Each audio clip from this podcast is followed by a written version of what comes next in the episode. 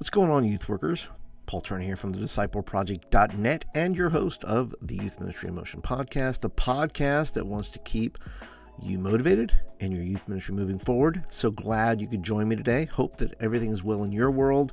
It's a beautiful Sunday afternoon where I'm at. I hope it's beautiful where you are. I hope your families, your soul are all healthy and doing well. Because listen, I understand the rigors of youth ministry is hard.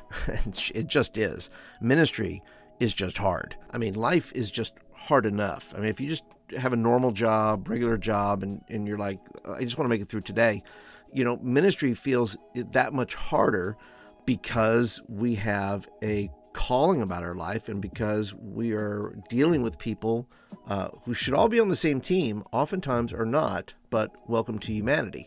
All the more reason why I think today's episode is going to be really important, because today I'm talking about the ego, and can your ego handle it? Because if your ego cannot handle it, your time in youth ministry will be shortened. And I don't want that to happen. I want you guys to stay in ministry as long as you want to stay in ministry. So many youth pastors I know have quit youth ministry because they just could not handle the disappointment or the stress or whatever it may be. And that's why I want to talk to you about coaching. This episode is brought to you by Ministry Minded Coaching. Listen, we all have times when we have to recalibrate our ministry, our goals, our life. And there are also times where we just need another human being to talk to about these hard things. Coaching will build your confidence and lessen your stress. I want to help you bring out your best work. I want to help you work through these struggles. I want to help you by being a sounding board twice a month. I want to help work on projects you're working on. I want to help you reach more students. I want to help you keep more students. I want you to build a successful youth ministry, and I believe that can be done collaboratively. And I want to be a part of that process with you. And as little as $97. That's right. You can buy 1 month of coaching for $97 and say, "Look, is this for me?" Well, 1 month will determine that. 2 weeks, 90-minute conversations with me, and you'll know whether coaching's for you or not. We'll work on one thing. We'll work on one project. We'll work on one difficulty. We'll work on that one thing that's got you stuck. Whatever that may be, I believe coaching will help you. So if you're interested in that, be sure to go ahead and go down to the link down in the show notes. I would love to start coaching you and helping you build the youth ministry God has put into your heart. All right, so let's go ahead and jump into today's episode, which is talking about the ego, the thing that tends to trip us up, the thing that gets in the way of truly glorifying God, because we want all the attention. We want to make it all about us. But that is not how things work, at least in God's kingdom. But I want you to think about all the ego-smashing moments Christ endured. Rejection by his closest friends, criticism from enemies and strangers, insults from a dying man, mockery from the religious while he's dying, accusations from the proud, the scared, and the ill-informed, betrayal from loyal followers, mistrust from those Jesus called to follow him. These are all human experiences, but they take on a different light when they happen to a person of faith. Why? Because your response to these experiences is supposed to be different from that of a person who does not have faith. There's a reason Jesus and the apostles talk so much about dying to self. Jesus said, when Jesus told his disciples, "If anyone would come after me, let him deny himself and take up his cross and follow me." Matthew 16:24 and 25. 1 Peter 4:1 says, "Therefore, since Christ suffered in his body, arm yourself also with the same attitude." I love the fact that he says, arm yourself. He sees it as combative. He sees it as a war between our attitude and Christ's attitude.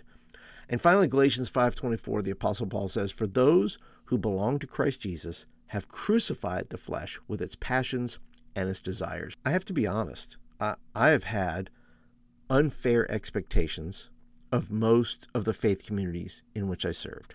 I was an idealist, and my ego suffered greatly because of those ideals. I'd like to think that my responses to many of the experiences I described earlier were Christ-like, but I know they weren't. I mean, some were and some weren't, clearly. But I know that you will experience every one of these in your faith community, all of that. You're gonna experience rejection, criticism, insults, mockery, accusations, betrayal, mistrust. That's all going to happen to you. Does this shock you? It shouldn't. Christ suffered at the hands of his faith community. Jesus was not betrayed by agnostics or atheists, but by those who believed in God and were attempting to do God's will as they understood it.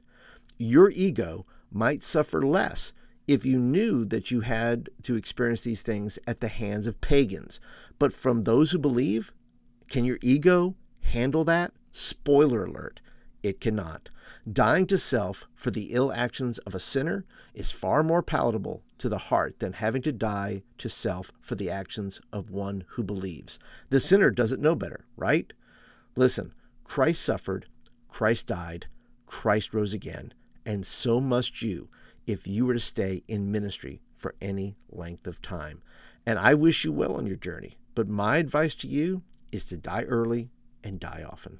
And that's it for today's episode, guys. I'm keeping it short and sweet today because I want to encourage you. I know that some of you are suffering through these same exact things that I just talked about, and you feel like your ego is just being smashed, and that's a good thing in regards to not responding as you think you should respond, but responding more in a Christ-like manner and responding more with Christ's attitude than your attitude. But it's also super hard when you feel like your ideas are not being heard, and you feel like you're not getting any credit, and you feel like you're just working yourself into a hole. But let me encourage you. Listen, God sees you in the midst of your despair. He sees you in the midst of your trouble. He sees you going through this. And it's not that God isn't active. It's just that he'd rather our egos just die. He'd rather us just give up and say, you know what, I'm going to act in a Christ-like way rather than in this constant battle to get what you want. And ultimately, we have to think to ourselves, if I want to stay in this thing called youth ministry for any amount of time, I'm going to have to give up some things. I can't die on every hill. I'm just going to have to die to myself, work within the system I'm in, reach as many students as I can, live for Christ best as I know how, and let God handle the results. And I know some of you, because your ego is suffering a little bit, you're saying, I must not be very good at this thing because I'm doing this thing badly. I often tell people that I'm a follower of Jesus. I'm just not very good at it. And knowing this and knowing that I'm not very good at it is to declare that my need is great, but my God is also bigger than my need. And I hope that it encourages you today. I hope that you know that God is not just sitting by twiddling his thumbs while you're going through whatever you're going through, that God is active in your situation. And sometimes we just need to slow down, put our ego aside, and say, Lord, what are you doing? And if you're wondering to yourself and say, look, maybe I'm not cut out for this. Well, that may be true. I don't know you, but I do know this, that you can stay in it as long as you want, as long as you're willing to die to yourself and allow Christ to be glorified. That doesn't mean you're a doormat. It simply means you're saying, hey, I've got to live within the system that I'm in and be able to move forward in a way that glorifies and honors God. And if you've been telling yourself that you're not doing a good job and you've not heard from people that you're doing a good job, can I tell you something? You're doing a good job. And you can hear that at least twice a month from me in a coaching scenario. And I hope that you'll look into that because I want to just not give you tips and tricks. I want to encourage your heart. I want you to stay in this thing as long as you want to stay in it, as long as you feel like God is moving and God is doing his work, not only in the ministry, but doing his work in you. So I hope that you'll consider coaching and you'll check it out with the link down below. But let me tell you, you're doing a good job and you're just going to get better. And that's it for today. And I'll catch you in the next episode.